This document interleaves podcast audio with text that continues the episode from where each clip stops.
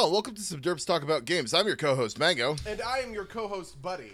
and today we're going to talk a little bit about Starfinder again. But before we do that, buddy, why don't you tell the folks at home what it is we do on this podcast? On this podcast, we like to talk about games. Uh, and we've been talking a lot about Starfinder, obviously. It's on all of our minds, you know. Um, and uh, but we didn't make it all the way through the, the the rule book, and so we're back and better than ever for Christmas this year, and Starfinder's here, I guess. Um, so we left off on the Mystic. Wow, it is insane how little of this book we got through. Yep. Um, although, oh wow, yeah. Uh, page page count wise, we got through less than a fifth of it. But I think kind of like content wise, we've gotten through more of it than we think, just because like there's so much that's the same as Pathfinder that we did. But anyway, instead of wasting time talking about percentages of books, let's let's just jump right into it. Um, if we ended up the Mystic, that means we need to start with the operative, right? Uh, yeah, I guess so. Yes. All right. So operative, six HP, uh, eight plus intelligence modifier, skill ranks. It's the the rogue type. Um, proficiency in light armor, basic melee weapons, small arms, and sniper weapons. Any comments about that? Uh, the first comment I have is just that sniper weapons seem like a huge fucking like trap almost with like your um okay so to to to jump ahead a little bit to like the core sniper or sorry the core um op- operative feature which is called the trick attack. The trick attack isn't usable with sniper weapons unless you get an operative exploit for it. And even then sniper rifles are unwieldy so it's really tough to do like it's just like it is just it is much harder to play a sniper operative than it might otherwise look on the tin which bugs me because that's the kind of operative i feel like i would want to play immediately Yeah, I I, I think I think that's th- like the, the fact that separate weapons are a separate proficiency is a little weird. I think that's supposed to basically be that's the operative's heavy weapons option since it doesn't get long arms. right Um, but I do agree that it's that it's that it's a little weird. Um, I I, I don't know how to feel about it. Um, yeah I, I really and i also just kind of think i mean we'll talk about this more when we talk about weapon types and everything like that um, i think that there are like small flaws i guess to the weapons balance in the game that uh, uh, make make a build like a like a sniper uh, a sniper operative build um, pretty pretty tough to pull off. Maybe it'll be solved with future equipment updates. I have a feeling it will be solved with future equipment updates. There just aren't a lot of sniper rifles right now. Yeah, And I was you don't say. have a lot of you don't have a lot of kind of customization op- options compared to long arms, small arms, right? Um, Um, but I actually you think that's kind of universally true. I, I just don't think there's enough of everything yet.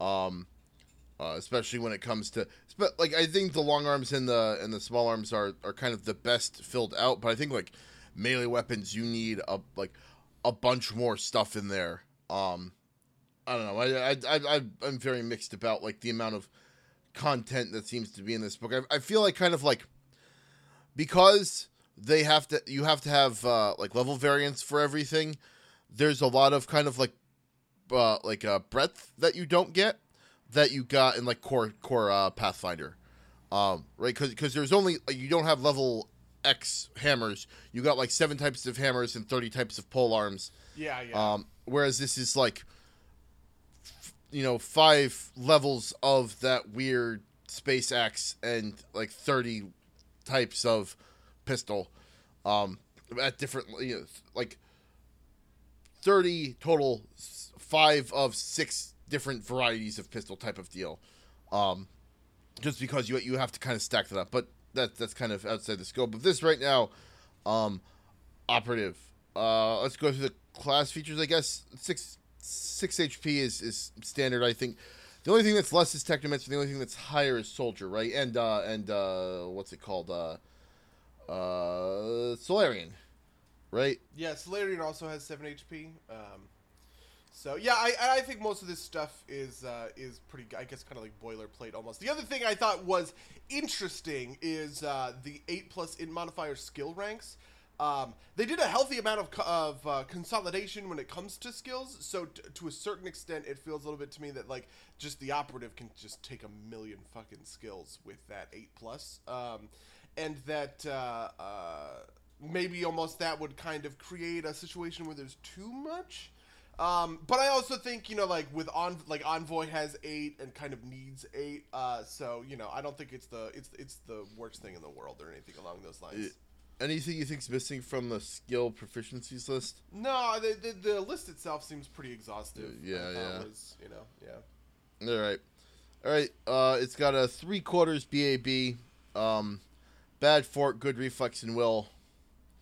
I don't really have a lot to say about that. Yeah, me neither. Um, Um, so there are a couple of uh, th- there are a couple of different uh, class features. The first one is Operative's Edge, which is a plus one insight bonus to initiative checks and to skill checks. Just that's it, just to skill checks. Which I was kind of like, wow. This is kind of the thing that in League of Legends they talked about, kind of like, um, uh, you know, like imperceivable power where it's like if you actually take the if you take this out for a second and say all of their skills get a plus one to them right? That's a huge amount of power that's really hard to see i think. Um, but the other thing that i realized about this uh, because it kind of came up in our game is that insight bonuses um, are the default bonus type for like skill focus like the uh, the skill focus feat um, or like the skill synergy feat or whatever. So it actually does kind of um, like weirdly level some of that stuff off where like, you know, by the time that you're level 10 or whatever, you essentially have skill focus in every feat. Um, but uh, yeah, I don't know. I just thought that I like th- this this is a very interesting I can't believe they they, they put this on the budget of uh, the operatives kind of power level. yeah. Um. Yeah, I, I, I, I agree with you. I actually did not realize until right now that it was on on every skill check. Yeah, that's like that's that's crazy. Right? Um. Isn't it though? Yeah. Uh. Yeah. Um. Yeah. All right. Um. Anyway, next you have your specialization. Uh, specialization is kind of the similar, you know. Uh, That's the thing that everybody has. yeah, yeah. It's where you kind of choose choose who you are. Um, the specializations uh, come in uh, later. Uh, you also get a skill focus feat as part of your specialization, which is which is part of what I think is funny about the you know the operative's edge thing. Like that that skill focus feat is just completely worthless by the time you know you reach level 10 or 11 but i guess it, it, it has power for you know for the early game. Um, the operative specializations i guess just to skip forward uh, are actually pretty bare bones. A lot of the time they don't have a lot of um, like they don't have a ton of uh, detail to them outside of just kind of like a theme compared to something like you know um, the hacker's choice right which had like a lot of different uh, uh, depth kind of options. These are much much wider but also much shallower right? So you have daredevil who uses acrobatics and athletics right? Um, you get a special kind of attack at level 11 detective uh, culture and sense motive right? Explorer culture and survival. Um, you also get specific bonuses um, to making trick attacks with certain kinds of skills, right? So an explorer can attempt a trick attack uh, with the survival check um, by using your surroundings to your advantage, which I actually think is kind of a neat idea flavor wise. Like I would love to play an operative uh, explorer so that I could, you know, flavor things that way. Um, Ghost, which which is acrobatics and stealth, and allows you to use stealth to make your trick attack, um, which is one of those. Uh, it's probably one of the most straightforward examples of what we would expect from uh, from a ghost.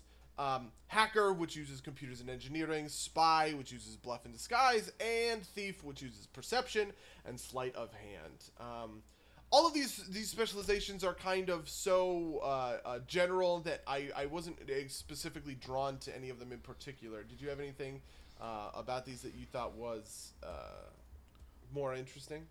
Um, I, so I think be- between the, the the early advanced specialization kind of exploit that you get for free at level five, and the uh, and the the special ones uh, uh, at eleventh level, I think this kind of like, I think this is less about kind of building an identity for the operative, but kind of like blending all the classes kind of together, right? Like, I, I feel like that's a thing they did a lot in this game, where like there's very few classes that kind of, or a, a lot of the kind of more general classes kind of can blend together, right? Like mechanic, operative, soldier, um, envoy, kind of all kind of operate in this weird kind of soft space. Technomancer, Mystic, and uh, and Solarian, I think, have very solid kind of definitions, but every, everything else kind of, um, kind of kind of mushes together in the space, and I think that's kind of that's part of what these things do, right? Like you can push yourself towards the mechanic end of things with hacker, um, and and you know, and more towards the uh, more towards the kind of soldier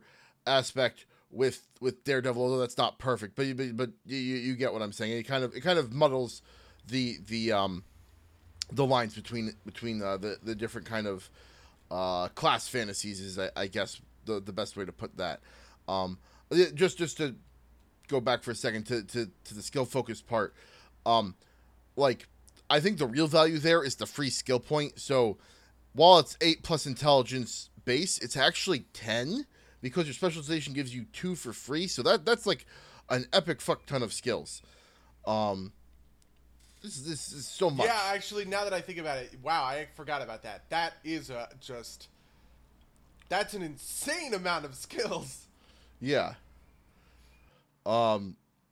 Yeah, and then and then the the skill focus while it does fall off, it does give you kind of like a leading bonus to like level seven, um, which is I think kind of neat because one of the things I think that, that, that it's hard to do in a um in, in kind of tabletop games is is at the early levels make you feel like a specialist.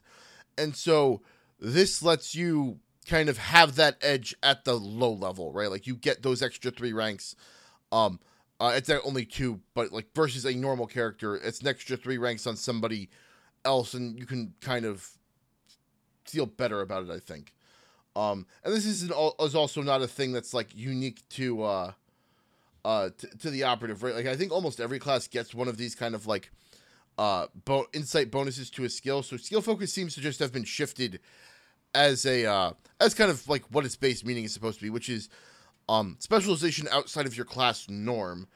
Um and so that's just like not a thing that operatives operatives are operatives are kind of specialized in all, all skills whereas you skill focus the aim seems to be to specialize like a mystic in something not mystic, right? Like a sleight of hand or a, uh, uh, what's it called, or a, um, or like a diplomacy or, or something that they normally wouldn't get those bonuses to. Yeah. Um, but that but that's, I guess, more in the feat section. But yeah, that, that that's my only thought deep on the specialization. But I do agree with you; they are much less defining than say the mechanics robot versus uh, uh, AI or you know I I AI uh, exocortex choice. versus yeah, exocortex. Yeah, yeah, yeah, there we go.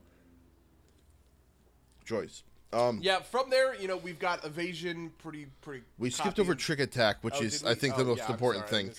Yeah. Um, so trick attack is you can uh, trigger startle the foe and then attack when she drops her guard. Is a full action. You can move up to your speed. Whether or not you moved, you may then make an attack with a melee weapon, with the operative special property, or with any small arm. Just before making your attack, attempt to bluff, intimidate, or stealth, or with your associated specialization skill, DC equal to 20 plus your target CR. If you succeed at the check, you deal 1d4 additional damage, and the target is flat footed. This damage increases to 1d8 third level, 3d8 at fifth, and by 1d8 every two levels thereafter. You can't use this ability with one that has the unwieldy special property, or that requires a full action to make a single attack. Um, this is kind of like the the the, the thing that like makes the uh the operative like a, a hardcore DPS class.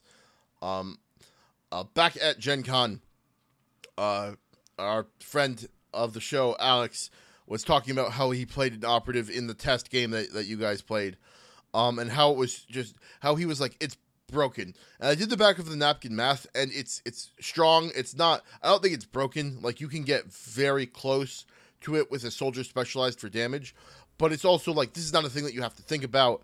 Um, and it very clearly points the operative in the direction of doing damage, right? Like the soldier has to choose to do damage, whereas the operative kind of must do damage. Like that's like the kind of the, the, the main mechanic it seems like here. Yeah, I also think that uh, uh, so something that I kind of missed um, about all of this is that the operative. Um, So like so part of what makes the operative powerful is like the synergy it, gets later down the line with operative melee weapons and with small arms, right? Operative melee weapons are essentially light weapons that you can use um, uh, with you know your dex bonus. Um, but the the thing about that is that you only get half of the flat bonus you get from your level to your attacks with these, uh, which is which really cuts into the DPS that gets done um, with these operative, uh, like you know, like with with the your trick shots uh, and your standard attacks, right? If I'm just if I'm railing at you at level ten with long arms and I have a plus ten on those attacks, that's a big difference uh, compared to an operative who only gets the plus five. And I think that, and you know, on top of the base dice always being worse for for small arms uh, than for long arms, right? You know, like I think this this kind of fills in that gap. Um, Yeah, it's I think- something that I missed kind of initially when I because I, I had the same read. I was like, holy fuck, like operative is ridiculous. Um, but then I realized that you know like the uh, um, that the weapon specialization only only applied for half your level on you know the most powerful arms for for the operative. The only thing that it would apply full level on, ironically, would be sniper rifles. Yeah, I, I actually did. The, I, I included that one into the back of the napkin math. Yeah. Um, and the the operative still comes ahead like two or so damage on average, I think. Um, but again, that's at like the cost of things like flexibility and ability to use other things, and you have to be using the tr- like you know, the trick attack locks you into the full round action, right? Like a soldier gets can could theoretically use something else with their move action. Um, instead of instead of you know doing this this move thing, um, not not to say that it isn't plenty flexible, but um, I don't think it's unbalanced. Um, but it is it is kind of like a, a, a hard signal to the players about like what you're expected to do with this character. As where I was kind of saying before that like this, uh, God bless you, that the um the skills kind of bl- like you can kind of blend the purpose, the identity of the character on the skill section. Right. In terms of the combat functionality, the opposite is kind of very much pushed in this uh in this D- DPR position. Um, that that makes sense. Yeah, yeah, I uh, I'm I'm on board. Um, I get that. All right. Um, moving on. Evasion is evasion, as we've always had it. Good old trusty evasion. I don't think there's much to say about that. I have literally nothing to say about it. Um, Operative exploits, exploits. Um, are kind of like the rogue. Uh, what are they called? Rogue tricks. Tricks. talents? Yeah. rogue, yeah, rogue, rogue talents, alchemist discoveries, investigator, exactly, whatever the right? fucks. You know, like here's just a smattering of them, right? You got field treatment. You know, you take one minute to tend to your wounds and spend one resolve point. Uh, you know, which is marginally better, right? Um, you know, you can get you can give yourself uh, low light vision and dark vision with the night vision operative exploit, right? Like it's pretty, uh, you know, it, it's pretty it's pretty straightforward. Um, there aren't a ton of these uh, compared to what I feel like those lists for like the you know like the rogue uh, the rogue tricks or like the the barbarian rage powers kind of like look like. Um, but it's, it's kind of obviously like the place that they're going to fill in with plenty of supplemental material over the course of the next couple of you know. Yeah, I, and, and something that I, I kind of like about Starfinder in general is that they seem to have moved to this kind of model um, that like we started to see in, in, in Pathfinder, which is like uh, every every two or three levels you get one of these thematic choices of things, and most of the classes here have that, right? Like you've got the envoy improvisations, you've got the mechanic uh, tricks, you've got um, the mystics get their connection powers, which are less direct, but still in that kind of space. Operatives get their operative uh, exploits. Solarians get their mystic mystic revelations. Soldiers get feats because you know everybody loves feats. Um, Technomancers and Technomancers get magic hacks. So it's kind of this model of um, every two or three levels you get something neat and interesting and typically tied to your class is uh, I think a good model. Um, I, I liked it on the Alchemist, Rogue, Investigator, Slayer, yep uh, Gunslinger. I think had nah, the, the deeds are a little bit different, but it's kind of in that same family of stuff. I, I liked it on all of that, um, uh, and so I'm glad to see it, it, it kind of being like a full force thing in in in uh, Starfinder. Um, but yeah, I, I think I'd agree with you that there's there's not a ton a ton of these here, but but you know, when when the spot machine starts up, I'm sure we'll have more than we can handle. Um, uh, is, was there anything, any of them that you wanted to point in particular? I do like this the the specialization giving you a high level one early mechanic, which is another thing I think that's reflecting a couple of the other classes. Yeah, that is actually very true. Um, which I think is just, I just think that's so cool. Um, uh, but yeah, I, I actually don't have a lot to say about these. They're they're pretty they're pretty straightforward. Um, I I feel like they have to make these pretty uh, not bland, but uh, they they have to make them straightforward off the it, like off the get go to cover their bases essentially. Yeah, If that makes yeah. sense, you know. No, that makes perfect sense. Uh, but I guess wait, is that it? Once we're once we're pet? No, no, no. There's a there's quick, there's quick movement. Um. Uh, so quick movement is a thing. So is is you know standard quick movement. You increase your land speed. Um, this is a thing that I actually. It's kind of as long as you are unencumbered and wearing light armor or no armor. Um, this is the thing I don't quite. excuse me, don't quite like. Um, there was a bunch of this in Pathfinder, which is basically rules that your character has to adhere to to keep you from taking proficiencies outside of the base, which was you know like mages can't wear armor because they don't have any um uh you know they don't have they have arcane spell kit failure per, uh, percentage. Most classes have some sort of feature that's like if you're wearing heavier than a certain class of armor, you can't uh you can't use a certain class feature. Right. Um and I, I'm, I'm not a fan of that design. I actually really like the the five uh, the five E design, which is basically if you can get proficiency in it, it doesn't matter. You just have to go grab proficiency in it. Um, I think the balance point there, which is why they need this kind of thing, is that it's easier to get proficiencies in Pathfinder because it's just like one feat, whereas in five E feats are much more rare. It's like one every four levels, I think. Um, and so Oh, it's, it's okay. it's harder to spec into it. Mhm. Um, and you're also trading off uh, your your your ability score increase to do that, which is you know it, it costs a lot more in five E.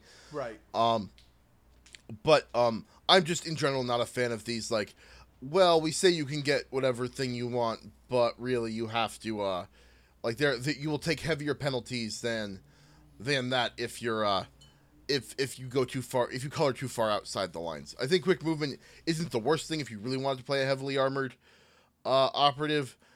And I expect in the future like something like some archetype will will switch out quick movement. Thus, because I think that's really the only thing in here that that requires you to be wearing light armor. I could be wrong about that, but I I, I haven't spotted anything else. I don't remember anything else. Um, but I'm just not a fan of that kind of philosophy. It's pretty bare bones here, uh, I feel like. But yeah, in Pathfinder, it is typically like much much heavier, where you have that line attached to a lot of skills or a lot of class features. You know what I Yeah. mean? So essentially, you can't use half your class if you choose to kind of uh, do something crazy like that. I don't really know how I feel about that design. To a certain extent, I think it's a balancing. Um, uh, you know, like it's a balancing concern. Like maybe there are some kind of edge cases that we're not necessarily thinking of. But at the end of the day, I also just kind of think that like to a certain extent, it's trying to protect. Um, like it's almost trying to like enforce a certain kind of class fantasy if that makes sense like i like i understand that if you wear if you are heavily encumbered right or you're wearing heavy armor that you shouldn't be able to move as fast right that that that's something that makes a kind Sure. of like a Yeah, like yeah. intuitive sense uh kind of from like a lore perspective almost and so maybe that's kind of where they're coming at it you know like they don't want somebody running around at 60 you know at 60 Sure. feet per round be- when they're wearing power armor Right, but but but but I'd prefer for that to be like uh like I'd prefer the fast movement to be an exploit which has it attached to it, so you're free to not take it and take something in its place if you'd rather go the heavier armored route, something like that. Yeah, I Uh, actually think that that's probably uh, that's probably fair. Though I also think that land speed is uh, is typically an incredibly good option, and in fact, it's an, it's even better in uh, Starfinder because of buffs essentially by making them easier to take, um, both to shot on the run and to um, uh, uh, Spring attack? spring attack, right? Um, essentially, because full attacks are less domineering in terms of power level, right? That like making a single attack on a turn is is actually pretty pretty solid for most classes. Um, your ability to use those two feats, which are kind of unusable in in Pathfinder in like from like a min max perspective. Like, yeah, you can you can do a lot of fancy footwork kind of dancing uh, around the battlefield and stuff like that. But at the but you know like at the end of the day, you're just losing out on a lot of potential damage. Um, Well, yeah, you need to take one of the archetypes that lets you move in between each attack. Um, right, like right. Dancing dervish or or you need to like you know you can also exploit things, right? Like so, for instance, Mark had a wonky rule um, about. Do you do you remember his rule about like shotguns or whatever in in his Rise of the Runelords game that eventually died? Um, Well, you, mean if if if you're Like, at it- yeah, you, if you you can attack a single target at three times damage. yeah, if you fi- if you fire like a blunderbuss, um, uh, but there was also like a pistol version of a blunderbuss called the Dragon Pistol. Like if you fire that in melee range, um, it only hits one target, but it does like triple damage sort of Yeah, thing. yeah. I had a build that used uh, that used dragon pistols for a gunslinger that used um, uh, they use shot on the run to essentially run up to somebody, bam, run away, kind of thing. Yeah. Um, which uh, which I never got to use, but I always loved that build. Like I would love to, I, I, I would love to fi- figure out a way. It only really worked because of the dragon pistol rule. But anyway, stuff like that. You know what I mean? Like you, there are there are ways in which you can uh, you can abuse these uh, uh, these kind of rule sets. Um, also, movement is just kind of tougher to do in in Starfinder in general because of the the changes to five foot steps and guarded steps. Right, a guarded step is a move action um, rather than a free action if you don't move on your turn. So what you see a lot in Pathfinder is people make big dramatic moves to get into position and then shuffle, shuffle, shuffle, shuffle, shuffle for the rest of the combat. You know, because everybody wants Yeah. to be making a five foot step and then full attacking. Uh, but it's a lot harder to pull that off in Starfinder because you can't. First of all, full attacks are less powerful, um, and second of all, um, you know, you can't. Uh, do uh, you can't do five foot steps easily, right? Like you really have to position yourself well, um, and that's something that we've we've we've encountered a lot as we've been like as my uh, Starfinder group has been playing. Um, is the, the the troubles that arise when people poorly position themselves. But anyway, that's completely off topic. Um, third level weapon specialization, we've talked about this. Uh, fourth level debilitating Well, trick. So I actually, I actually do want to say something quickly on weapon specialization, just because it fits in with this theme of like uh limiting thing. Like uh, what we were just talking about with the armor stuff, with the like you know like you, you're kind of like force people into armor choice. I think this weapon specialization thing on every class is a kind of. It seems like it's a kind of patch to that problem, because you could take the long arm proficiency with just one feat, but in order to get um in order to get like the full the full effect of it, you have to take a second feat in specialization. And so I think that's an attempt to kind of patch that out to like make it cost a little bit more than just a feat because you don't like we, just you know Starfinder do, or doesn't have the mechanics for like a, a two feet kind of costing thing, if that makes sense. Interesting. Yeah, I, I actually feel this in my game because I'm currently there. So okay, so there's not a lot actually to do um, with your feats because there just aren't a lot of them right now. Yeah. Um, and so for instance, at level one, I took a couple of skill focus, you know, like skill synergy feats. You know, like to make some skills class skills right, and get some bonuses right to kind of like level off my skill game or whatever. I would like never take feats like this in, in Pathfinder. It feels like. Um, and uh, and then I was kind of looking forward. I was like, well, what am I going to take at level three? What am I going to take at level five? Kind of thing. And I eventually was like, you know what? I should just get long arm proficiency, right? Like it's it's it's definitely useful, sort of thing. And I'll be able to kind of uh, I'll be able to kind of make it work. But this is actually pretty punishing to you if you want to do something like that. Like I'm not actually going to be using long arms at a uh, like at an advantage until level 5 when I can take the proficiency to it, right? Or, you know, alternatively level 3 when I sink 2 feats into it um, in order to get the weapon proficiency, which I think is actually a very good thing. Um, because otherwise, you know, like I think the differences between the the weapon types would absolutely make it worthwhile for basically everyone, right? Just like the the damage increases that you get like if this were to say something, you gain weapons weapon specialization as a bonus feat for each um, uh, for each weapon type that you have proficiency with, right? So that There- so that it would there is- there is a feat retroactively that does do, that does do that. Um, but you have to have at least one weapon specialization, I believe. Right, right. I'm just saying, like, if this was the baseline, right, and so it retroactively applies, and you only need to take one feat in order to qualify into it. I actually think that a lot of people would be moving up into long arms, uh, you know, like envoys and stuff like that, um, because just the, the- you know the the the DPS difference from the half on small arms, full on long arms is like pretty pretty huge. Um, and uh, and so I think that this is a really clever way that they they counteracted that. Yeah, and Um, I I also think it's not too heavy if you really want to do that, right? Like if you Yeah, really yeah, want to yeah. play with long arms, like one feet at level one and one feet at level three is not is not uh impossible. Um, it just means that like that's that's what you're dedicating yourself to doing, Yep. Um, which I do like. Um. All right, I think that's enough about that though. Uh, debilitating trick. You were saying uh, when you hit an enemy with a trick attack, you can make the creature flat-footed or off target until the beginning of your next turn. You might learn exploits that grant you additional options for bigger building. Trick, but you can only select one option each time you hit with a trick attack. Uh, that this is just like more gravy on that on that trick attack thing. I think this is kind of to because very soon you also or not very soon, but um at some point you kind of get the option to like you have to choose between your trick attack and your either double attack or at eighth level your your triple attack. And so this is a little bit more gravy to uh, make that more attractive and to make it more of a make, make it more of a choice instead of uh um instead of uh what's what's the word? Instead of like a given that you're always trick attacking each round. Yeah. Uh, it, it is pretty clearly lifted from the um, uh, the Unchained version of the Rogue, uh, which is more powerful than this one because it's like minus four to attacks, minus four to AC, flat-footed and off-target are minus two respectively. Um, but I think it's fine. It's you know like it's entirely within balance and everything like that. Um, so you know, debilitating trick is is pretty legitimate. Um, unfortunately, debilitating trick is also one of the the things that doesn't. Uh, um, that doesn't work with a uh, with a sniper rifle. You have to take an operative exploit to get to get the sniper rifle on that. Yep.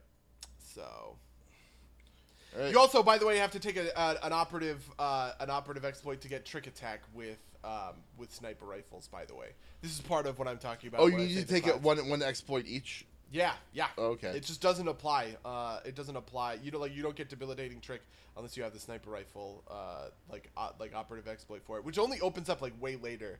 Uh, this is why I'm railing a little bit on this. Um, uncanny agility, um, which is um, Uncanny kind- dodge. Yeah, it's just uncanny dodge. I don't. It, I actually know why they changed the name. of I'm pretty sure. to- I'm pretty sure because dodge is its own kind of thing. Fair and enough. has nothing to do with the regular dodge. yeah. Um, so that's that's probably just Uh, then at eighth level, you get triple attack, which is basically when you're making a full attack with um, melee wep- operative melee weapons or uh, small arms. You get to make three attacks rather than just two. Uh, and then five levels later, at thirteenth level, you get quad attacks, so you're making four attacks instead of two. Um, I think this is just kind of smoothing out, uh, you know, like smoothing out that damage curve um, when it comes to, like, for instance, when you get quad attack. Um, you're actually kind of at it. You're you're kind of equal with someone who's using full attack with long arms at that point, um, because those big fat bonuses you get, right? You know, at 13th level, those bonuses would be plus six for small arms, plus 12 for long arms, right? But if you're making four attacks, right, um, that's it's plus 24 uh, versus plus 24 sort of thing if you hit. Um, so I think this is just kind of smoothing out that that damage uh, rotation. Plus, I also think that you know, like I, I do appreciate that they want to allow you um, to to perform to perform uh, strongly with pistols and stuff like that.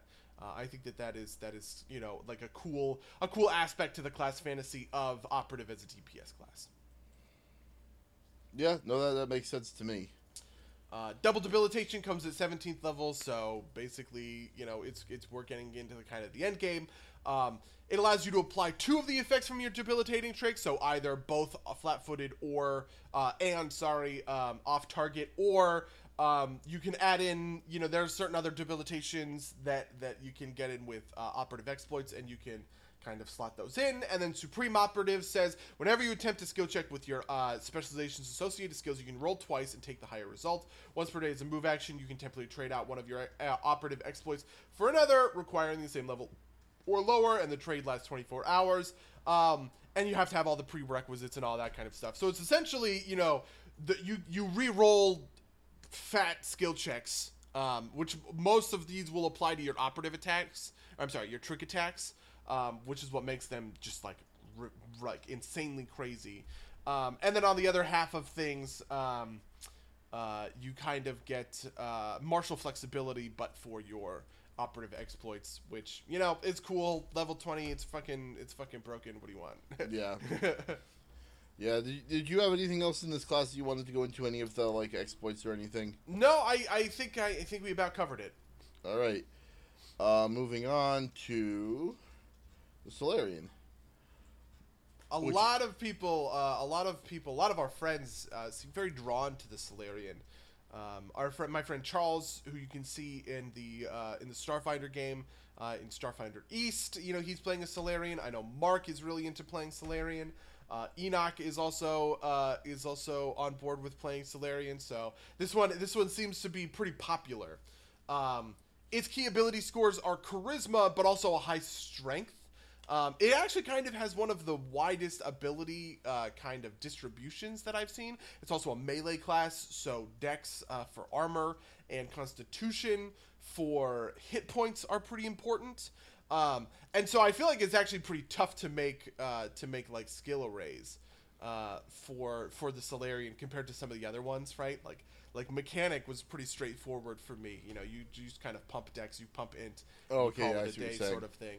Um, but there's just a lot, you know, like there's a lot more that goes into into playing the Solarian. In fact, um, the, Charles had a really tough time choosing between a Kasatha Solarian and uh, a Shirren Solarian because a Kasatha Solarian is kind of inherently worse stat wise um, than the Shirren Solarian, who can get plus strength plus charisma um, right off the bat. Uh, a Kasatha Solarian gets uh, plus strength, which is great, but plus wisdom, which doesn't really do anything, and then minus constitution, which can really hurt them.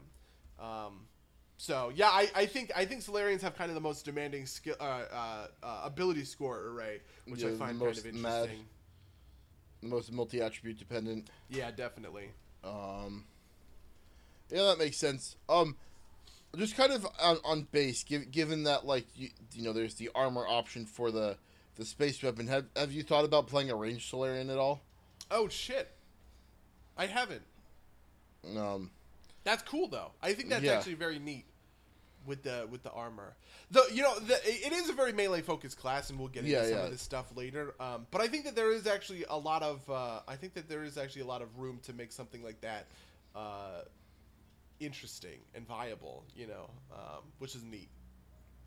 yeah, makes makes sense. All right, let's let's go down the skill this this uh, rather class feature list, I guess. Right. Yeah, Um, their skills are nothing special. Four plus in modifier, acrobatics, athletics, diplomacy. Right, you know they can serve as a face, which I think is pretty good. They have diplomacy and intimidate, but not bluff. Uh, they're they're a charisma class, so you don't need an envoy, um, which is kind of I, I you know like I secretly think one of the reasons that they are a charisma class is so that like you could have a face that's not an envoy sort of thing. Uh, but I think they're you know uh, it, it's it's uh, I don't know it's strong it's interesting. Um, their class features well. They start um, uh, with a full BAB uh, with good fort and will saves. Um, and then they also have kind of like stat arrays that go up progressively based on, you know, whether you're taking kind of the lightsaber solar weapon or the kind of like holographic, you know, armor, uh, solar armor um, that will scale up kind of like a monk's damage does. Um, Yeah, uh, and uh, it's actually one of the things I think is so. Um, let's just kind of. Well, we'll get to that in a, a second. Skill adept is actually the worst of any of these skill things because you just get two more skills as a class skill instead of getting the insight bonus. Yep. Um, but then we get the solar manifestation, which is this kind of like this this, this kind of premier class feature. Um, where you either get to make yourself a set of armor or a weapon. I do like that in the weapon section. They're like, you can make it look like whatever the fuck you want to, right? Like, Yeah, yeah, yeah. Normally it's a sword, but you could make it into a fist or tendrils or like runes or something. You just kind of vaguely swing it at things. It's great. Mm-hmm. Um, I do think it's kind of weird that they say that once you've selected the general design, you can't change it. Um, I don't know why. That I guess I guess maybe there's kind of like uh like like an like uh somebody could figure out a way to abuse it by being like I don't my thing doesn't look like that it looks like this or whatever if in case of like a, a plot point but It's funny. It's funny that it says your solar weapon's general design has no impact on it function on its function. It doesn't give the weapon any Yeah. uh, special abilities such as reach. Right. So it's like this thing does not impl- impact your gameplay at all. But once you selected it, you can't take anything else. Right. Like yeah I, I I don't get it. Um, Uh, to be clear, you can't take anything else until you gain a new Sol- Solarian level. yeah. Um, I think it would be cool if you could if you could morph it around, right? I really like the idea of like you're swinging your you know your solar sword, and halfway through the swing, it turns into a solar axe or something along those lines, Yeah. right? Like I think that kind of just like visual flavor is very neat and interesting. But you know, hey, whatever, it is what it is. Um, it essentially functions as a one-hand kinetic weapon, uh, advanced weapon, uh, advanced melee weapon um, that you're proficient with, but its damage type is linked to you know your level, right? So as you level up, it will get more powerful, right? It starts at one d six. It's actually at one d six for the first five levels, which is kind of nuts. Um, and then uh, and then it'll eventually get uh, you know two d six, three d six, all the way up to twelve d six at level twenty. Yeah, and then and you and you can also fit in like Solarian crystals and make your thing different. Um, uh, but then the other option, which we skipped over, is the armor, which is basically a nice scaling set of armor.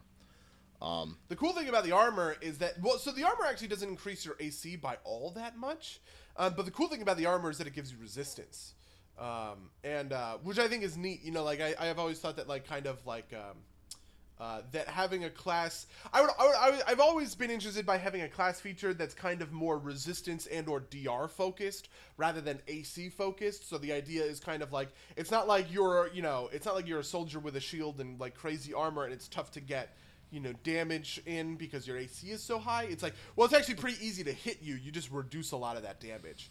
Um, Yeah. I think that kind of I think that kind of way to build a tank almost uh, would be interesting. And uh, solar armor definitely does seem like it is uh, it is built a little bit for um, you know for tanks in mind. yeah. Um, I, it also doesn't. It doesn't seem like it. You, you can wear it over a set of regular armor, right? Uh, oh, I actually don't. Uh, I don't It's a- know. It doesn't say you can't, right? It gives you an enhancement bonus, so you just don't I get like. assu- yeah, I mean, I assumed you did, right? Like, I mean, obviously, plus two AC is very low. Yeah, So yeah, I, I. I assumed, but I, you know, I yeah, didn't you, you, actually- it, it must go over regular armor. okay, good. um, which is neat. Um, I also think it'd be really cool, like like this. It, you know, hopefully there's none of these these lines in here because I don't remember any of them. But you can also like throw it over. Like you could take that heavy armor proficiency and be like, yeah, I'm I'm the tankiest motherfucking tank, Solarian. Fight me. Yeah, I'm pretty sure. I'm pretty sure there's nothing about it being light. Uh, you know, like you need to have like the light armor sort of thing. Yeah, yeah. Um, uh, oh no, never mind. It is compatible with light armor, but it gives you no benefit if you're wearing heavy armor. Womp womp. Womp uh, womp. Yeah, I uh, to me to me the very cool thing about uh, the the cool thing about solar armor is the resistance, uh, especially Yeah. because like lasers. So like lasers um, and uh, and so you know you get either cold or fire resistance sort of thing. Um, and so these damage types are a lot more common because of the kind of gun types that, that you end up seeing sort of thing. And so I like the idea that like you walk into a room and everyone's using cryo weapons and you're like, oh, now I have, you know, fucking 10 c- cold resistance. Get at me, motherfuckers! Right? Like, I think that kind of thing is is a is a very neat uh, is a very neat concept. Yeah, yeah. No, I, I, I absolutely, absolutely agree. Okay, Um, and then we have stellar modes, which is kind of like the headliner um, uh, of the uh, of the class features. What stellar modes allow you to do is either attune you to the power of photons and stars, right? So you know, like light and heat and stuff like that, or to gravitons, which is um, you know like gravity, right? You know, like black holes and shit like that. Um, you It's definitely not dark and light side. Light side. Definitely not, you guys. One million percent not. Um, so when you enter uh, when you enter combat, um, you choose one of the stellar modes, and the longer you're in combat, you can like keep leveling up that stellar mode. Uh, you can also switch kind of at a penalty or whatever. Um, and then when you get to the top um, which is I think three or four rounds. You know what I mean? Like if you've been in there for three rounds um, or four rounds, uh, that kind of unlocks like maximum potential. Um, also, some of the moves that you'll eventually get. Uh, will be powered up if you are either graviton attuned or photon attuned. Uh, in general, graviton mode is tank focused. Um, you know, it gives you a plus one insight bonus to reflex save, uh, reflex saves while you are attuned to it. Um, and uh, and most of the graviton abilities are kind of tank abilities uh, uh, that do you know like crowd control um, or defensive things for you. Photon mode will give you a plus one in plus one insight bonus to damage rolls, um, and most of those are DPS kind of oriented, right? So if you want to be a tank, you enter into graviton mode. If you want to be um, uh, DPS, you enter into photon mode. Yeah, that, yeah. Um, Um, I, this is kind of the first one of these mechanics that I've ever seen in Pathfinder, Starfinder, any of Yeah. the finders, right?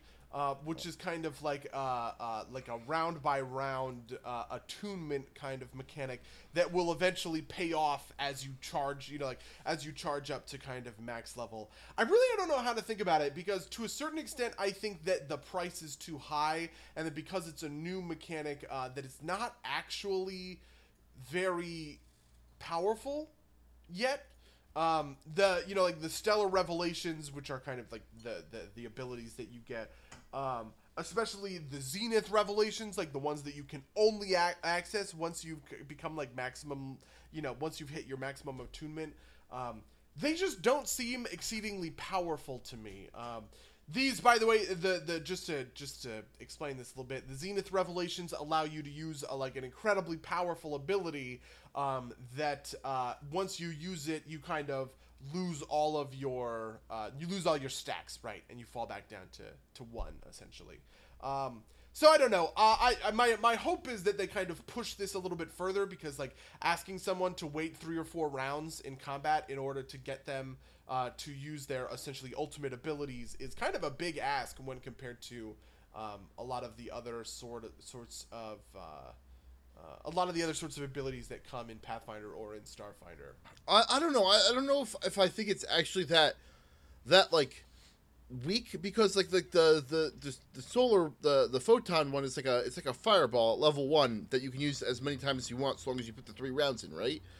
That feels like it's yeah, super but how powerful. many times? Right, right, right. Okay, so hold on. But like, how many times are you gonna get for e- like those three rounds? That's a lot of damage, right? Imagine that you're a soldier and you're just plinking away with your long arm in that. right, time. but it doesn't replace your like but like you're, you're still hitting with your attacks during the rounds one and two, right? yeah, I guess that is true. Yeah, I guess that is true. Um, I don't know. It just feels like it's not punchy enough uh, to, to for those three um, for those three rounds of build up. I, I, I I see what you're saying, and I, I, I, I feel like that maybe they could have made it punchier if they made it a little bit longer. But I feel like they, like you know, you. I think you want to guarantee that you always get to do this once every combat. Like, I know uh, you can tell me because you've been playing this, and obviously I, I haven't. But how how often does does Charles get to get to a state where he could potentially use one of these? See, it's, it's so he gets he gets about once a, once combat. But what's actually more interesting to me is that when he uses it, it always feels underwhelming. Like it always feels like it didn't do as much damage as it should. I guess you know what Okay. I mean. Like I almost wish that, like I almost feel like if that, you know, if it was three d six, right? It's it's one d six per level, but let's say it's three d six, you know, uh, uh, plus level sort of thing, and so it has kind of like a higher base value. Um, I would say, you know, that that like it always feels impactful, sort of thing. Um, but it was always it, it was very interesting to me that like he would rush in and then kind of blow up in melee, and even on two two or three guys, right? Um, but it just didn't do as much damage. I don't know. It feels like that kind of thing like should kill these guys. You know, once you're in round like three or four in combat, uh, but I don't know, it just never did. It felt that, which feels just weird to me. It just feels weird. I, I don't know. I, I feel like that feels so. What I, what I think's happening here, just kind of like based around like I've got a uh, a couple characters that do magic stuff in some of my games, and uh, I feel like because you have to use it on round three, you don't get to blow up on like the seven squishies because they're probably already dead, which I think is a weakness. Like I feel like I feel like you want a photon blast on like the seven space goblins rather than the two or three like chunkier boys. But when you're when you have to wait three rounds, you're probably gonna have to do it on the chunkier boys, and so you don't get that kind of like nice kind of like ah yes, I killed twelve goblins with one well placed photon blast just because you you don't have that opportunity. Um, this is like if you blow your fireballs early as as a as a wizard, right? You get to take out the the mooks very easily. But if you're using them late, kind of like strategically, they feel less impactful, even though they're doing similar amounts of damage. Yeah, that's definitely true. It's also something that you technically have infinite of, right? A Right. wizard will will will run out of fireballs, uh, but a uh, a Solarian won't. And I think in the mo- in the, most of the times in the games that we tend to play because we're playing on weeknights, you know, we all have jobs and stuff like that, um, and so uh, you know, like we're not playing for like eight hours on end on a Saturday. Right, we're playing for three hours on a weekday night where you only have like one or two combats.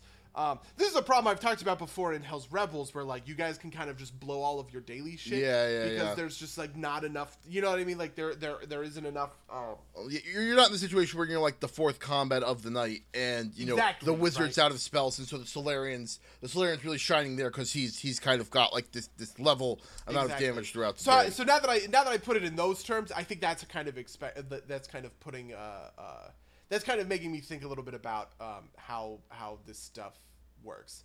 Um, we're talking specifically, by the way, about the supernova ability. Um, which is uh, you know 1d6 fire damage plus an additional 1d6 fire damage uh, per Solarian, so 2d6 at level one, and then increasing by 1d6 every every level thereafter. Um, within 10 feet of you, you know reflex save for half. That's the other thing is that reflex save for halves, like it's actually kind of easy to. It's not easy, but like it is easy to hit that reflex save and just not take a lot of damage, sort of thing. Yeah. Um, Um, but that's the case with fireballs too, right? Like I, That's I'm, true. I'm comparing this to the fireball because that seems to be the most appropriate thing. But like, Yeah. um, uh, by the way, these are stellar revelations, which is the next feature that we haven't talked about yet. Yeah, yeah. These are these are the kind of in a way it's almost kind of like you get gunslinger deeds. I guess would be a good way of like all these are all actions. These are all different kinds of actions that you can take uh, for the most part. Um, so uh, So I, I wanted to ask you because because Charles um had told me at one point like I'm just going to do this. What do you think of the the disproportionate revelations mechanic? Um, my I look at it and my gut reaction is like, why? Who cares? Um, just for folks at home that don't know, disproportionate revelations. If you have more than one more of photon or graviton revelations, like if you if you unbalance yourself and you only take photon revelations, it takes an extra round to fully attune. It's in four instead of three rounds. Um, um, and I'm kind of curious. Like, I want to know how. Like, did, did Charles end up going with with that, or did, or is he balanced? I think at level one he can't help but be balanced. Oh, yeah, yeah. Okay, I didn't realize you guys are still at level one. Uh, we Uh. just leveled to two at the end of this week. Uh, the AP is actually exceedingly low for levels. Um, across the six books, you level twice a book, so you actually end at level twelve. Oh, Jesus. which is yeah right um, which is you know kind of insanely slow uh, compared to the pace that we're normally used to um, but uh, but yeah he has told me that that's that's the way to be going uh, so what i don't like about the disproportionate revelations is to me this this mechanic is kind of striking a dumb middle ground um, between uh, uh, it's it's like it's a dumb middle ground between restriction and kind of opportunity almost. I think this really just wants to read one you know, you cannot have you know like once you have more of one, you have to take the other and you have to go back and forth sort of thing because like the theme of balance is so important for the class in general, right? I think that them kind of coding the two different um like the two different stellar states, one as being kind of defensive and tanky, the other one as being DPS, um, allows for weird min max options if you kind of allow freeform, right? If, if, for instance, if it's freeform, I'm pretty sure most players just take all stellar, you know, all of the photon revelations and don't give a fuck. You know what I mean? Yeah, oh, I think most players take like they focus on one. You're either you're either dark side or light side. Or not Yeah, I mean, and I- not and I think- copyrighted I- terms. You I know, think I think most players would just kind of say, you know what, death is the best CC. I'm just gonna pump my DPS through the fucking roof. right? not And I'm sure I'm sure, but and every once in a while you get somebody who's like, ah, but I am the smart right, right. one, and I'm going the to take all is that, you know, like, but no one the point of the class is this balance, Uh, yeah. right? You know, and that and that you can uh, and that you can kind of go and do both, right? I also just kind of think that they they balanced around this idea, right? Like it doesn't just it does it just doesn't seem like there are a lot of stellar revelations um, for either or, right? You get them very commonly. You get one at first, le- or sorry, you get the first two at first level, right? The black hole and the supernova right off the bat, and then you learn an additional one at second level every two levels thereafter. So you, you're learning a lot of these sort of things. Um, but because they're split down the line and you have half and half, Um, it would actually be really easy if you could just take all photon revelations and just fill out, you know, and just have a million photon revelations um, which I think is you know which is a, which is I think bad, right? You know, it kind of reduces the the, the choices that you're that you're getting into almost. Um, and so to me, I actually think that this should be more hardline. I think that it should just say, you know, you can't unbalance yourself or else you fucking your shit doesn't work at all. You know what I mean? Um, and uh, and this is like this is just like a very weird it's just like a weird stopgap that I think people like Charles will and is currently ignoring. Like I think like he's just gonna take all photon stuff and uh, and kind of ignore the graviton stuff because I also understand for someone you know what I mean to like look at like the black hole ability is just kind of insanely bad. It feels like compared to the supernova ability. Uh, the black hole ability um, uh, is a standard action that pulls uh, creatures twenty feet of you or closer in into you by 10 feet, but they must succeed at a fortitude save. Uh, in order to do that, the distance increases at a really slow rate, you know, by 5 feet at 5th level and every 4 levels thereafter. Um, it doesn't do any damage. And, and uh, it, doesn't provoke. Does provoke the AOs. yeah, it doesn't provoke AOs. Uh, it doesn't. It doesn't even make them prone or something like that. You know what I mean? Like just something it feels like just moving these guys just feels so bad compared to Supernova, right? Which is AoE damage. Everybody can get on board for that sort of thing. yeah. thing. Um yeah, I, I agree with that. Um I'm I'm curious about like uh I, I guess this is kind of weird cuz like you could just like I guess this is a point for like just being fully graviton uh you know if you like the graviton boost cuz like that's one of the things, right? Like, like the the the kind of defensive abilities you get for graviton lasts as long as you're graviton attuned. So if you mm-hmm. just never blow uh, black hole because you don't give a shit. It doesn't matter how how long you have. You know how how many. Yeah, that's true. I mean, at sixth level, you can just fly because you have defy gravity as a graviton ability. Um, yeah, and it lasts until you are uh, non uh, unattuned. Yep. Right. So yep. Uh. All right. Whatever this, this is weird. Do you have any? Do you have any of these revelations that you want to speak to in, in particular? Uh, I kind of want to talk a little bit in general, I guess, about the graviton abilities.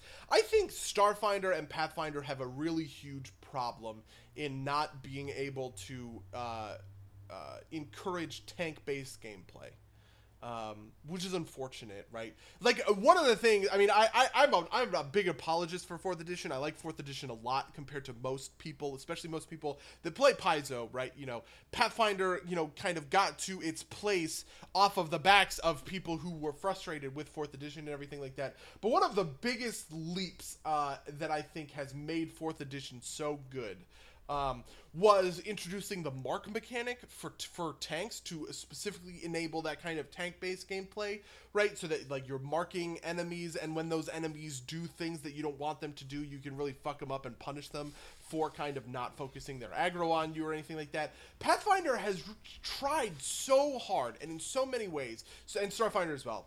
Um, to figure out a way to make tank gameplay interesting, and they have just kind of failed as far as I'm concerned. Which sucks because I actually really like tanks, and I think tanks would be a really cool um, addition to how we play. You know, like how we play these kinds of games. Um, but just I, I I I don't know. Um, a lot of it is crowd control stuff, which I think is good and which I think is strong, and I would like to see more of. Right? You know, at sixth level, you have Crush, which allows you to stagger people. Um, you have Gravity Surge, which is disarm and trip combat maneuvers at range. Um, but you know, I, I, all of this stuff just feels way worse to me um, than just straight up running in and kicking the shit out of somebody. Yeah, I, I don't know. I feel like I feel like I'd I'm the type of person who'd want to play like a graviton thing. I actually kind of want to. At some point, I want to try this out. I want to try making a a ranged graviton focused uh, Solarian, just mm-hmm. because you know, fuck you and your themes. um, but uh, yeah. I mean, um, I, I do, by the way, think that there are some strong uh, there, there are some strong uh, revelations later in the line, right? Like you have time dilation, which is a which is a uh, a zenith revelation that applies um, like you you essentially fire a cone and then apply slow to everyone uh, for a number of rounds equal to um, your Solarian level. Like that's that's crazy, right? That's really good. Um, yeah. you know, Starquake uh, does a whole bunch of damage, um, does uh, uh, bludgeoning damage, and it knocks knocks guys prone. Right? I think I think this stuff is very cool, but at that at the same time, right now it's you're now you're you're fighting against miniature star, right? Which is a movable, which is kind of like a you know like the thunderstorm ability that Charles has in uh, in Hell's Rebels, right? It's this movable star that runs around the map and like you know, does a bunch of damage to people. I don't know. I, I, I- I think there's some wonky stuff about the balance of this class, but that's about that's about all I have to say about it. All right.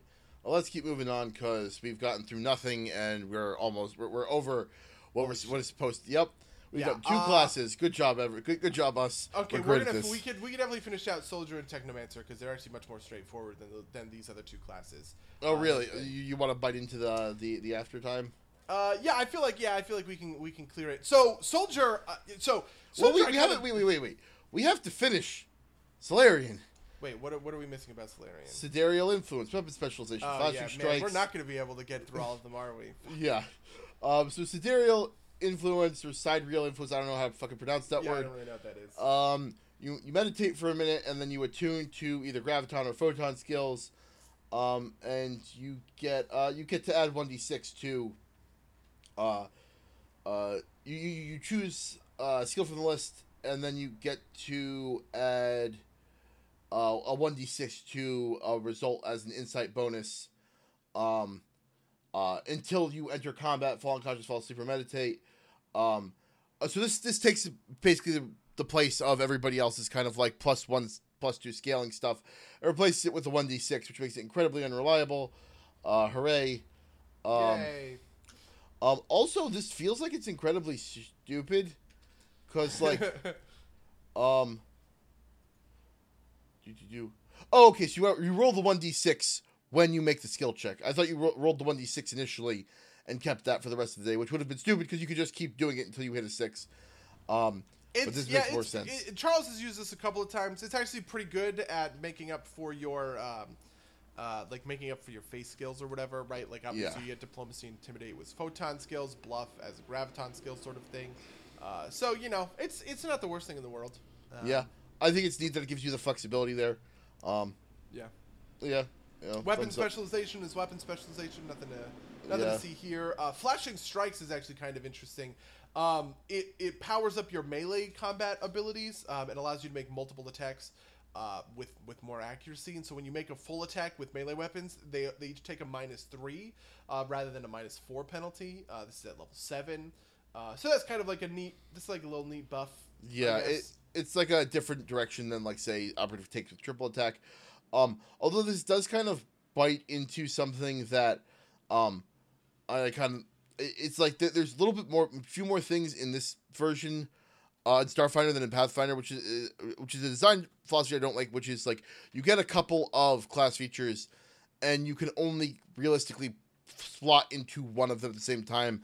Um, the one I remember most clearly from Pathfinder is Jotun Hunter, which is you can either use two, two you either dual wield weapons that you're not supposed to dual wield, or you can wield one large, uh, one weapon larger, and you can't ever gain the benefit of both of them. This this feels like this too, right? Like if you want to use small arms, you can't use flashing strikes with it ever. Um, although I guess this class is more melee themed than than uh than than range themed, so it's just one of those things where it's like, yeah, you're, you're pushing something in a general direction, and it's Yep. less good than what I would like. Um, Revelations, we've kind of already been over those. Uh, you, you just pick a second set of them right? Starquake or whatever. Like these are the the zenith revelations that i was talking about. Uh, and then solarian's onslaught which is uh, when making a full attack you can make up to three attacks instead of two attacks. Um, and they take a minus six penalty instead of the minus four penalty. Uh, so you're just kind of like banking rolls at that point. Um, yeah, um, and but you get the have- minus five if you have flashing strikes, which Right. implies that you could trade that out for something. Um, uh, I don't know if you can yet, but you probably will be able to at some point. Uh, and then Stellar Paragon is just like more level twenty bullshit. Yep. You you actually I like that they open on this. Um, as a move action, you can raise or lower light levels within 30 feet of you by one step. So it's kind of like if I just tank a bunch of move actions, can I just submit just like submerge us in darkness or like make things like just ridiculously bright? I don't know. Um, uh, uh, Although but- I will, I will say, kind of on face, it's like a very kind of like mundane thing for like your capstone ability. It's like you could change light levels. It's a move action too. It's not even like it's The- like a the- swift yeah, or a the real power comes uh, that you know you, when you attune your uh, your stellar mode, you gain two points instead of one. So you just you you, you speed up your attunements uh, much much faster, um, which is which is cool. You can also use resolve to fully attune, but you know Yeah. Um, one thing level that twenty bullshit. what one thing I will point out about this edition that I'm liking is, uh, or about this, this game that I'm liking is, uh, you know, it says on the first round of combat, but not after using a Zenith Revelation. The number of arguments that are kind of like that would have been caused by that sentence not being there. I was like, oh, maybe did they intend for you to be always be able to jump into full if you spent the resolve points? No, Oh my god. They, they Yeah, specifically said it, even though technically they probably didn't need to say it. They said it, and that is that is beautiful.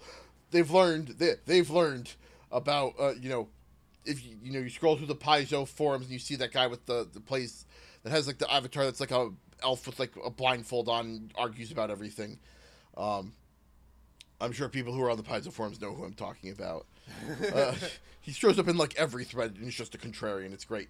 Um, or like at least the threads that I read, which are like me being like, if you do it this way, does it matter or not? And it's like everybody has an opinion, but whatever. Um, that's the the the Solarian, probably the single most unique thing about uh, a unique class in the system. It's the. Do we want to push the other class, or we just want to go on to our week. I feel like we should just we should just uh, we should call it. Sorry, we didn't get through much more of this. I guess we'll have plenty more uh, Starfinder review to talk about. In the look forward weeks. Look forward to starfinder part 27 in july of 2018 um it's it's it's gonna be a it'll, at least we have a thing to always go back to for for rpg kind of segments right Definitely. um all right And and this is also something that you know uh, to transition, I guess, a little bit. Uh, this is something that's going to uh, be coming up as we play more and more Pathfinder. You know, like my Pathfinder game has started, Mango's is getting uh, up and running, uh, and as we become more entrenched in the system, I feel like we'll have a better uh, understanding of a lot of these kinds of mechanics and how the the, the whole Yeah. game kind of works.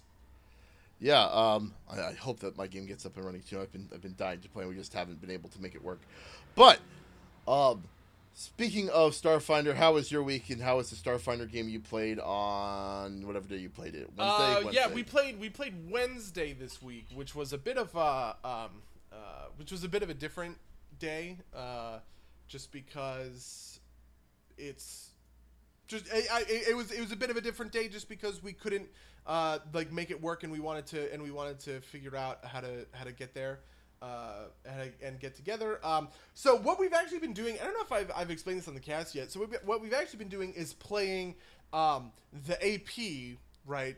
Uh, but also threading in aspects of Starfinder Society to kind of fill it out because we only get one AP every two months out of Starfinder compared to uh, like one AP book a month, which you get out of Pathfinder, uh, which I actually think is actually cool and really crazy um, because it's just allowed us to do neat, weird shit that's a lot of fun. Um, so yeah, I don't know. We've been uh, we've been we've been we've been doing that. Um, I don't know how much I want to get into. I guess we played like this week specifically. We were doing uh, Starfinder Society stuff, so it's not like but like a like a spoiler um, sort of thing. Uh, we actually did some star uh, some starship combat. Um, I really don't know how I feel about starship combat. Uh, it kind of feels like a like a slog right now, and I don't know if it'll get better as time goes on. Um, I don't know. Uh, I'm kind of I'm kind of getting that feeling a little bit, and I, I and I don't like it, but I don't know what to do about it. I guess. Um, I think it might just be because we're low level, and it's typically one ship versus one ship, and you kind of figure out a strategy and then grind your grind your way to to winning. Um, but but yeah, I don't know. Uh, so so so what what feels so grindy about the starship combat? It's just Uh, there is a lot of damage, like hit point damage, to get done. Um, there's a lot of hit point damage to get done, uh, and you kind of need to, uh, like, you kind of, I, I, I you know, and, and there's no, there's not a lot of opportunity for like cool I don't know. I don't know what the big difference is between Starship Combat and like regular combat. Um, maybe it's just because like we haven't played uh, with we haven't played with like a whole bunch of little guys. You know what I mean? Like where you're playing against a big a big slow destroyer and a ton of little you know like Tie fighters. You know what I mean? What role do you play? Uh, I play Engineer, pilot. right? Oh, oh, okay. s- yeah, so I'm playing pilot in in Arcane, uh, which is actually a lot of fun. Like pilot kind of has a lot to do uh, because you you know you're choosing how we we move um, and stuff like that. But yeah, I don't know. Uh, it also kind of feels as though there's just not a ton of stuff for the different roles to be doing. So Yeah, I, I, I- feel that. Um, I, I I read over it. I mean, just kind of a little bit we played at at Gen Con. I feel like, I feel like there's not like a lot of cool stuff to do, right? Like it's like, it's only like basic attacks. Um, yeah, Right. I, I, I don't- know how you fix that. Um,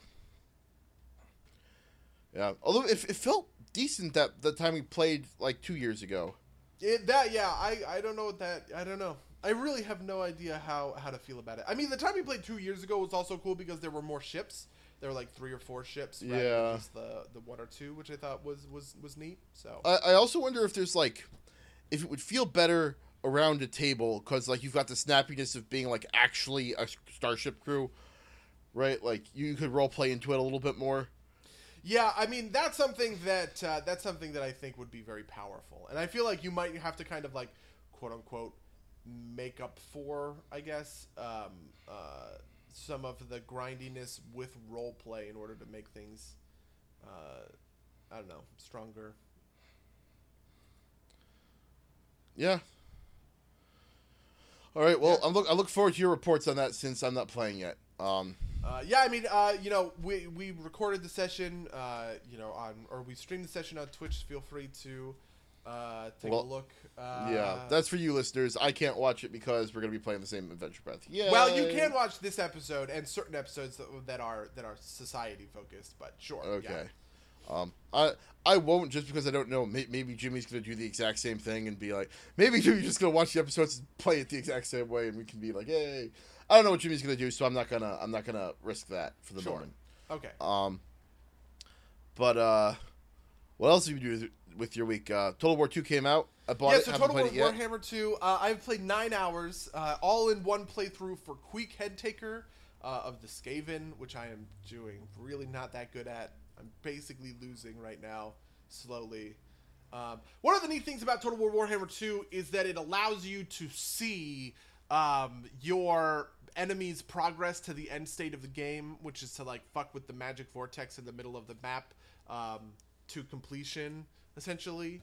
Uh, my enemies are all kicking the shit out of me because Skaven are bad and not very very very good. Skaven units Skaven have a have like some good units, but they are they are one of the units that uses expendable troops and fodder more than any of the other ones. Um, so like so for instance, getting an army full of clan rats, which is just kind of like the base Skaven army, um, uh, or like the base Skaven unit. It's really easy, right? Clan rats are so cheap to maintain. So it's like you just have like three or four armies end to end, and they're all fucking clan rats or whatever. But it kind of doesn't matter because they're so weak and they just route so easily that like if you actually went, I actually tried this. I went up against uh, like a group of maybe 15 lizardmen with like two full stacks of mostly clan rat and a couple of like other unit armies. Um, and my clan rats just chain routed because they're so shitty, and I lost the battle, and I was like, fuck fuck fuck fuck me. I guess this is this is bad and not very good. Uh, the other mechanic they have is food right? Um, and you get food by winning battles and lose food uh, like you lose one food for each of your settlements per turn um, and for each of your armies per turn um, which means that as you progress into the mid game which where i'm kind of at right now i'm like losing seven food per turn because i have a couple of provinces uh, under my belt or whatever right? But it's also just kind of like well, I have to constantly be fighting and winning battles in order to keep my food reserves high, which is just a really tough ask. And so, and then you get into lower levels of food, and then your public order. It's just like it's hard. It is much harder uh, than I expected. Uh, and I do anticipate playing uh, like like starting a new campaign as one of the other races um, at some point. Um, so yeah, that's Total War Warhammer 2 so far for me. Yeah. What else okay. have you been playing? Uh, PUBG. Always PUBG. Fair enough. Okay, well, I've also been playing uh, XCOM 2. Uh, I really wanted to beat XCOM War of the Chosen um, in preparation for Warhammer 2 releasing, uh, and I did eventually get there. Um, so I so I got all the way I got all the way through. I got all the way to the end of XCOM 2. Did you ever beat XCOM 2 like beginning to Nope. end? Yeah, me neither. Uh, but there's actually like a weird sequel teaser that I'm like kind of like where are they gonna go with this next? Like the like you know you face down these big bad guys, these like elders or kind of whatever. Um, and uh, uh, and then they keep saying all this cryptic shit about like oh well you know like you know, we were just trying to they're they're gonna come for you, they came for us, like all this stuff, and then at the end there's like a portal that opens under the sea, and you're just like, well, I guess like the Zerg are gonna attack or some shit. Um, so I don't know, maybe that'll be neat or interesting. Uh, I mostly felt with XCOM 2 that there are a couple of like small problems, uh, especially when it comes to DLC in the game. Um, like one of the one of the aspects of the DLC is that you kind of get uh, like cool and specialized armor. Um, and weapons that that's that's like that's nice and interesting uh, but one of the things that ends up happening uh, is you get you like your guys are just always tricked out and you almost have no reason to use like low level armor like everybody has like really crazy just like top of the line like like you know unique gear but you only have six dudes in a party and you Right. can swap armor between everyone right? So it's not like one of those things where you kind of have to say like oh well you know this fucking fusion a- i only have one of this fusion axe and it's really really good and i'm going to assign it to my guy here sort of thing but when i play another guy i can't swap it out. You know what i mean? Um uh so I don't know how to feel about that. It's also something that got exacerbated with the DLC because the Alien Hunters DLC gives you three unique weapons um, and three unique armor types over the course of the game, uh, and so it just kind of feels like that you just you just get a lot of it. Um, so I don't know, but the War of the Chosen stuff was really really good. Uh, War of the Chosen incru- included kind of three new classes, all of which were pretty specialized.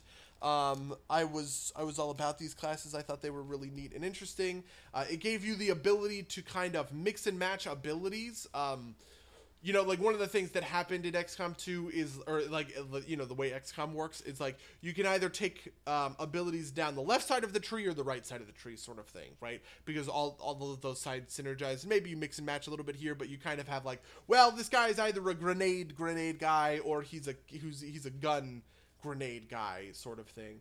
Uh, but one of the things that you can do is you gain ability points like slowly over the course of the game, and you can use those points in order to like to, to give your guys abilities um, that are, um, you know, in order to give you in order to give your your soldiers uh, abilities from like the opposite end of the tree, essentially. Um, so that was that was really cool. That was really interesting. Uh, and then uh, I don't know. I played Iron Man twice, and I got fucked over essentially by RNG. And then the third time I played with regular save scum, and you know, All right. yeah, I don't know. Um, I, I watched uh, Kingsman 2 this week. I think we talked about it briefly. Oh shit! Yeah, we watched fucking. I watched Kingsman 2. Did you like Kingsman 2? I'm sure you did. uh, Tell me I how much you like it. I did. I didn't think it was as good as the first one. Um, I thought it had flaws, but I thought it was a fun time overall. Um, uh, there were some moments that I think really stood out well. Like I think like Mark Strong's uh, singing scene um, was great. Uh, I thought that like um, uh, so I, I might go into mild spoilers, so be aware, listeners. Um, I I, I, thought that uh, some of the stuff was good, but I, I, I there were some things that just seemed weird, like um, Colin Firth's inability to, like like his his weird like problems coming back seemed uh seemed kind of pointless. Um, like the his his, his, kind of like fuck up seemed kind of pointless. Um, Yeah, so you know why that seems pointless? I actually really wanted to talk about this. So, um, this is a term that I learned, I guess, at some, I, I, it's a term that I learned at some point. It's called a plot cul-de-sac. And this movie has like four of them, and it really kills me, right? Um, hypothetically, every moment in your story should be building to further moments in your story, right? Like Right. your your your your story is a bunch of moments that are linked, and this is like the South Park guys say this that are linked by by two idea by two ideas. It's either but or therefore, right? So there's kind of like you know something happens, therefore something else happens, that kind of cause and effect, or something happens, but this happens, which is that which is like the opposite kind of call, cause and effect sort of thing, right?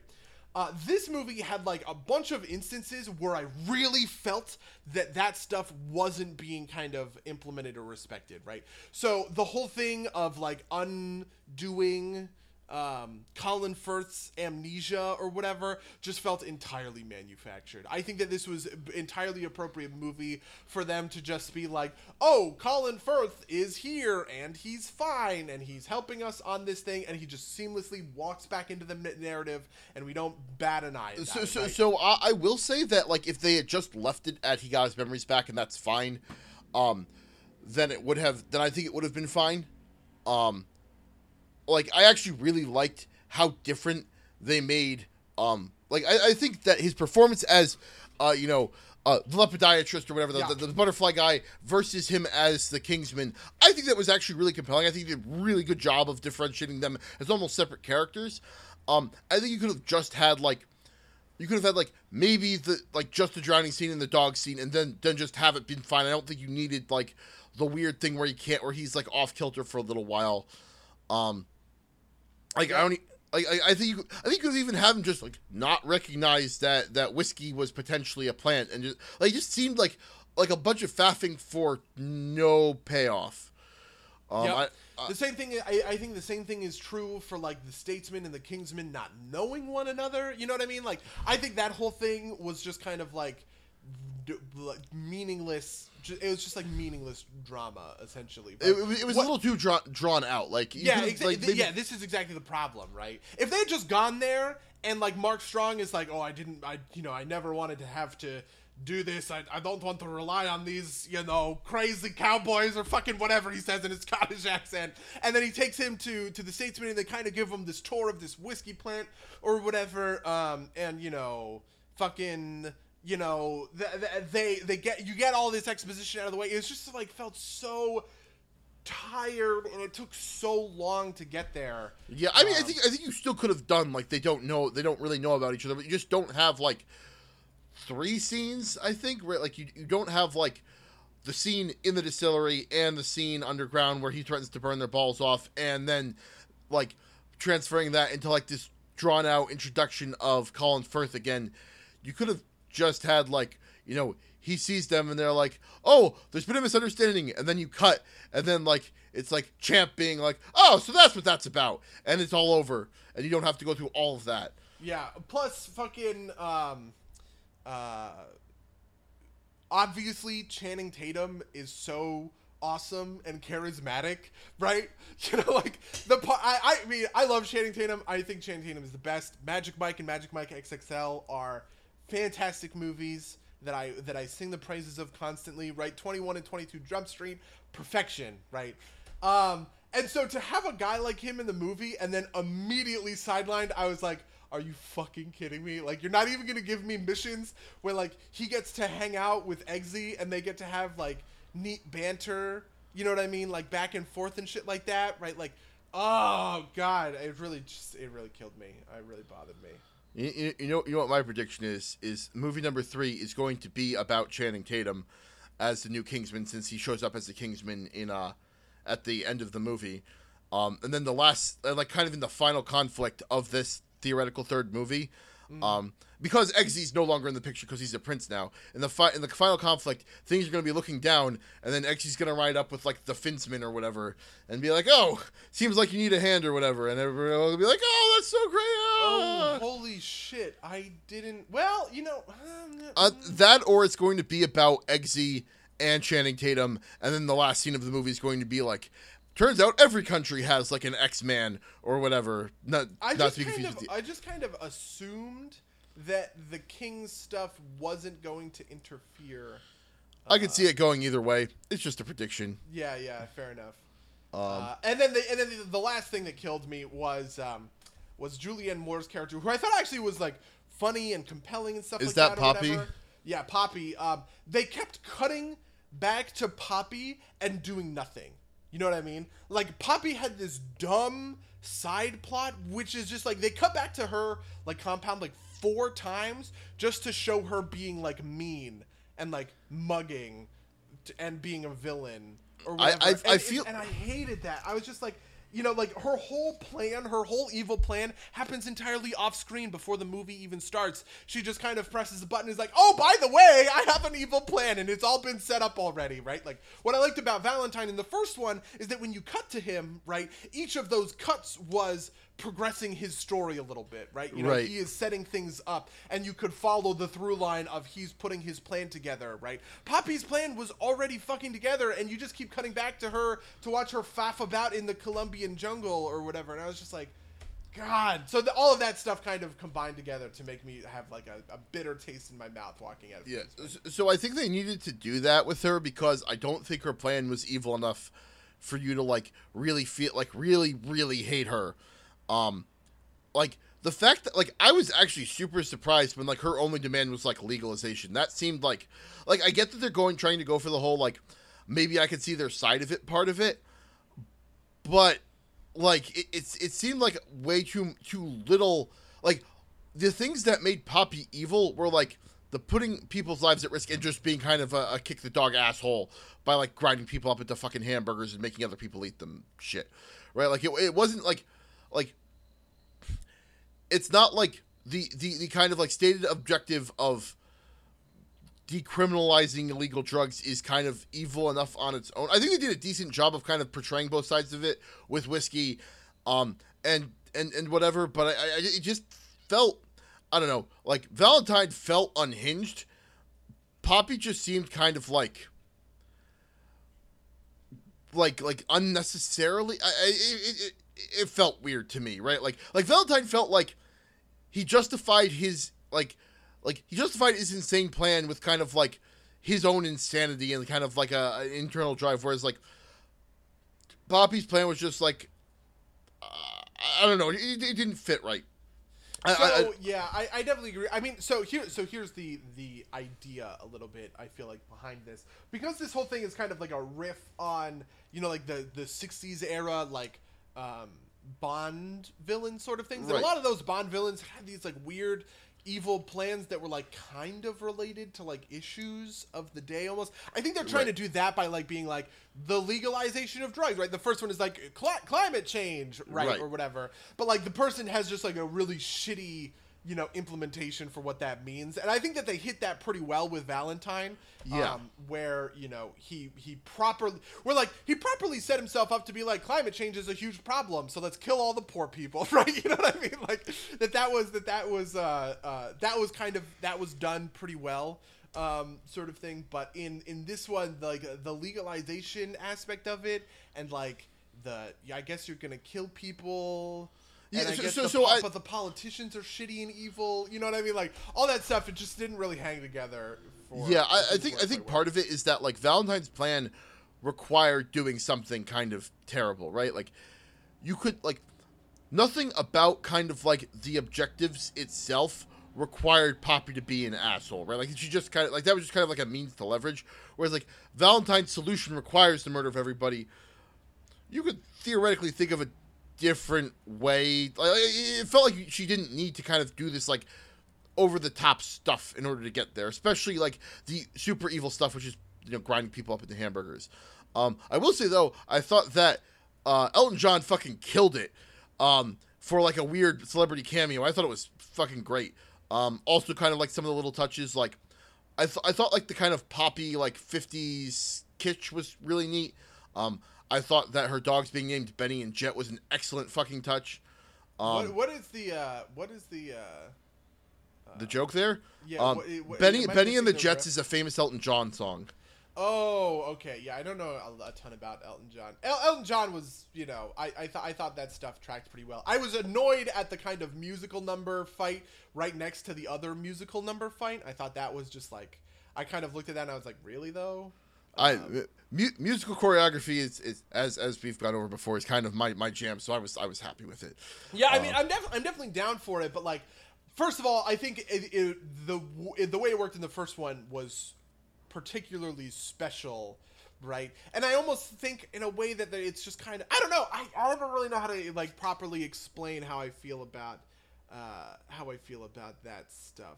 It just felt like the same thing right next to right next to the other one. I mean, and they were different songs, but like the songs were also similar. The way that I compared it on Facebook, I was kind of like, it's like if they had, if right after the Freebird scene, they had another like extended choreography fight scene set to carry on My Wayward Son. You know what I mean? Like those Yeah. songs are so similar, and I just felt like this. I don't know. I just felt like that. That just was very weird to me. Um, you know. I don't know. I liked. I definitely liked the robot arm guy. You know, the, like the continuity. I think the continuity stuff that they brought back from the first movie was great, even though Roxy dying was just awful. Uh, you know, like the princess actually being being you know kind of like her own character is kind of nice and like saves the kind of like weird spot that she got placed in in that Yeah. in that first movie. I was- I- I was weird sup- and bad and squicky. I, I thought it was weird that they like double clutched references to that joke.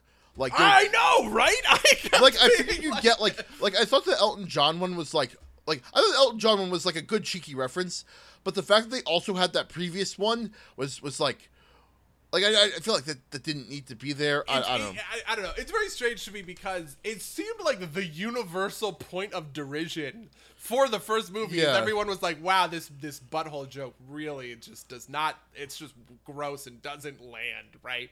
Um, and it's like they didn't even know, like nobody told them, so they just were like, "Oh man, you everybody loves that butthole joke, right?" Like, you know what I mean?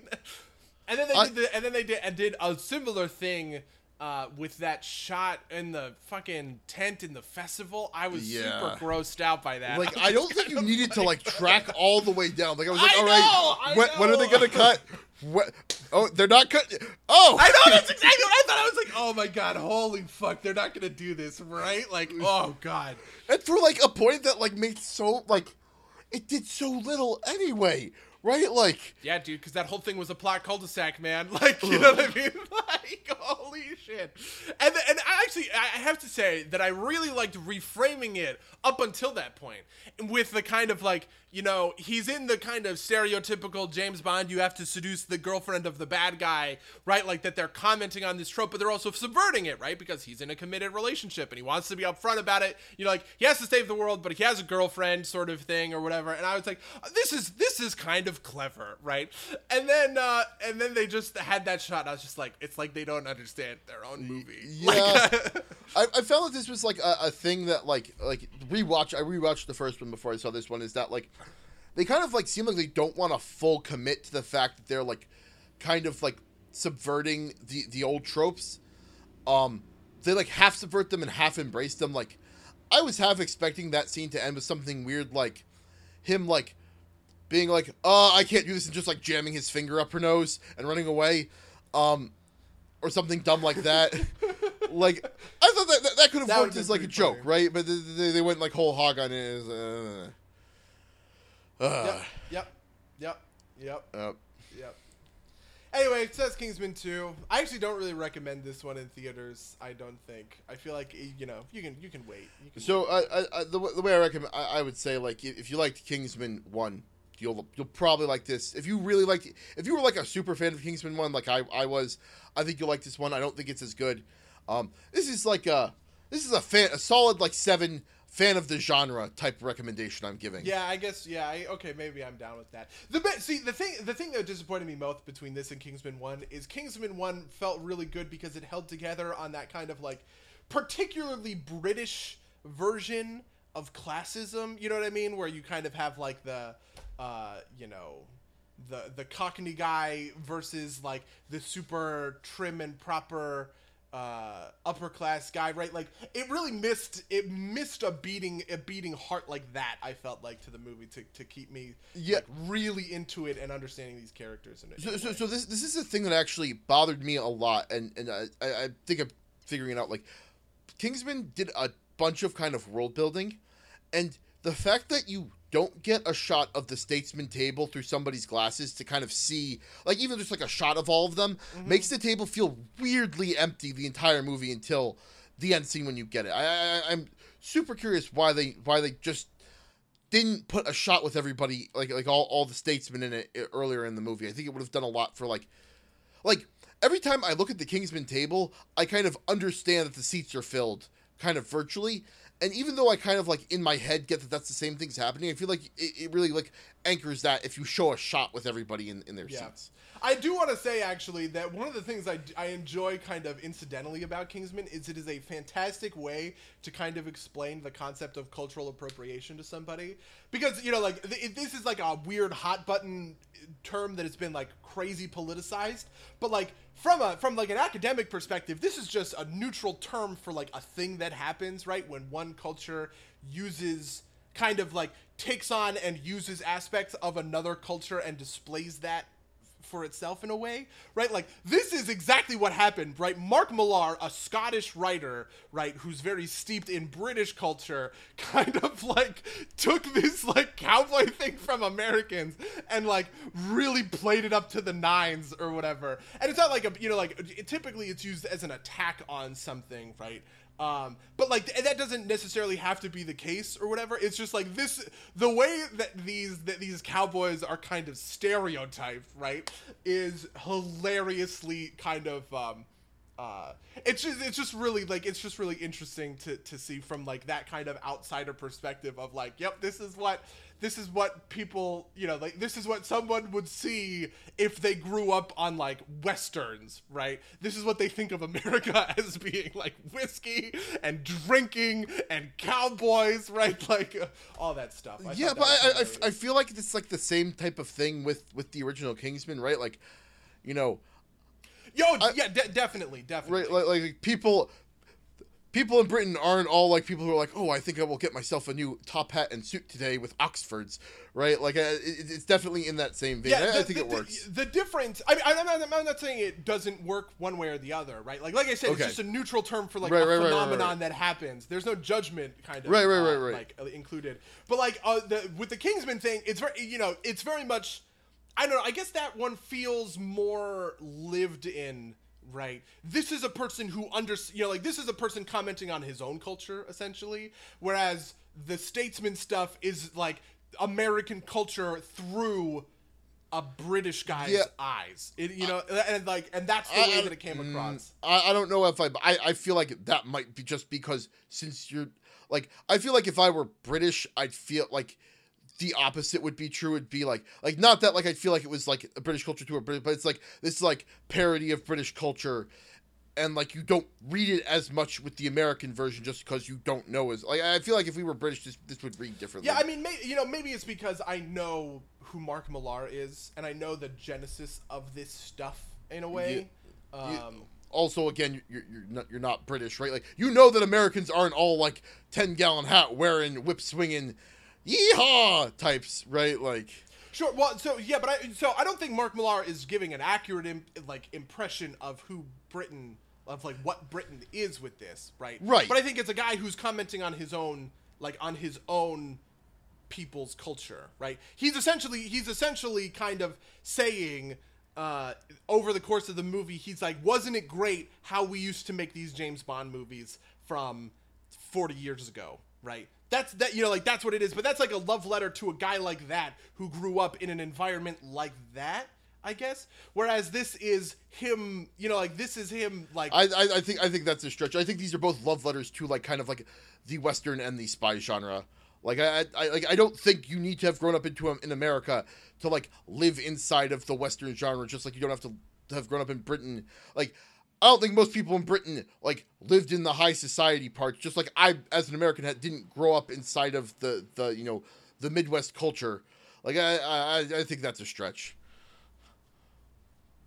Like uh, Yeah, I mean, I don't, I don't know what else to, Yeah, uh, you know. uh, I, I think, you know, I have to say that I think a certain amount of this is muddled also because, like, obviously Mark Millar is the genesis of this kind of stuff, right? But it's also filtered through the American eyes of a guy like, um, uh, I was about to say Brian Vaughn. It's not Brian Vaughn. It's his brother Matthew Vaughn, right? Matthew Vaughn is an American guy, um, and so he has like a different, you know what I mean? Like, so even it's it's not it's not a British person making an American movie. It's it's uh it's an American guy adapting a British person's movie about America, you know, like about American stuff to a certain extent. Like I, you know, like uh, I, I, I also, I also had to say that I really enjoyed the kind of politics stuff with like the president or whatever, who, uh, who's played by, uh, God, I actually like him a lot. I can't remember his name, Sam Neill.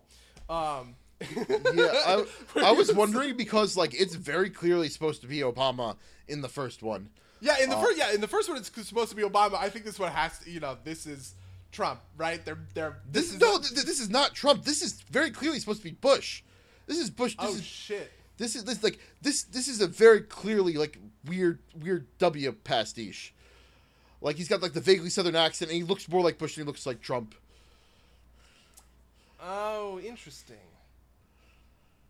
Well, yeah, I guess I, I guess I'm in a, in a weird way kind of reading like this, you know, this duplicitous kind of hatred or whatever of like the, um, you know, like selling out, selling out the people for for law Yeah, and but- order or whatever to be like a Trump sort of thing. You know what I mean? Like the part, the the part where he's like, you know, like all of these all of these criminals are gonna be dead, sort of thing. That felt like a very Trump idea to me. But I I do. See I don't know. what That, you're that, that, that, that feels more that feels more like straight traditional neocon to me than it does Trump. I don't know. Yeah, I don't know. I mean, whatever the case may be, I thought it was funny. Um, so yeah, I guess that's fucking. That's the podcast. Yeah, there you go. if you want to email us to tell us about your political opinions and who your favorite president is, you can email us at subderpsplaygames at gmail.com. You can watch us on twitch.tv slash subderpsplaygames. You can follow us on iTunes, everywhere good podcasts are. Rate us, review us. Uh, SoundCloud, send us comments. We love it all. Please send it in. Uh, I think that's it. Buddy, do you have anything else you wanted to promote? nope. In that case, until next time, dear listeners. Until next time, loyal listeners.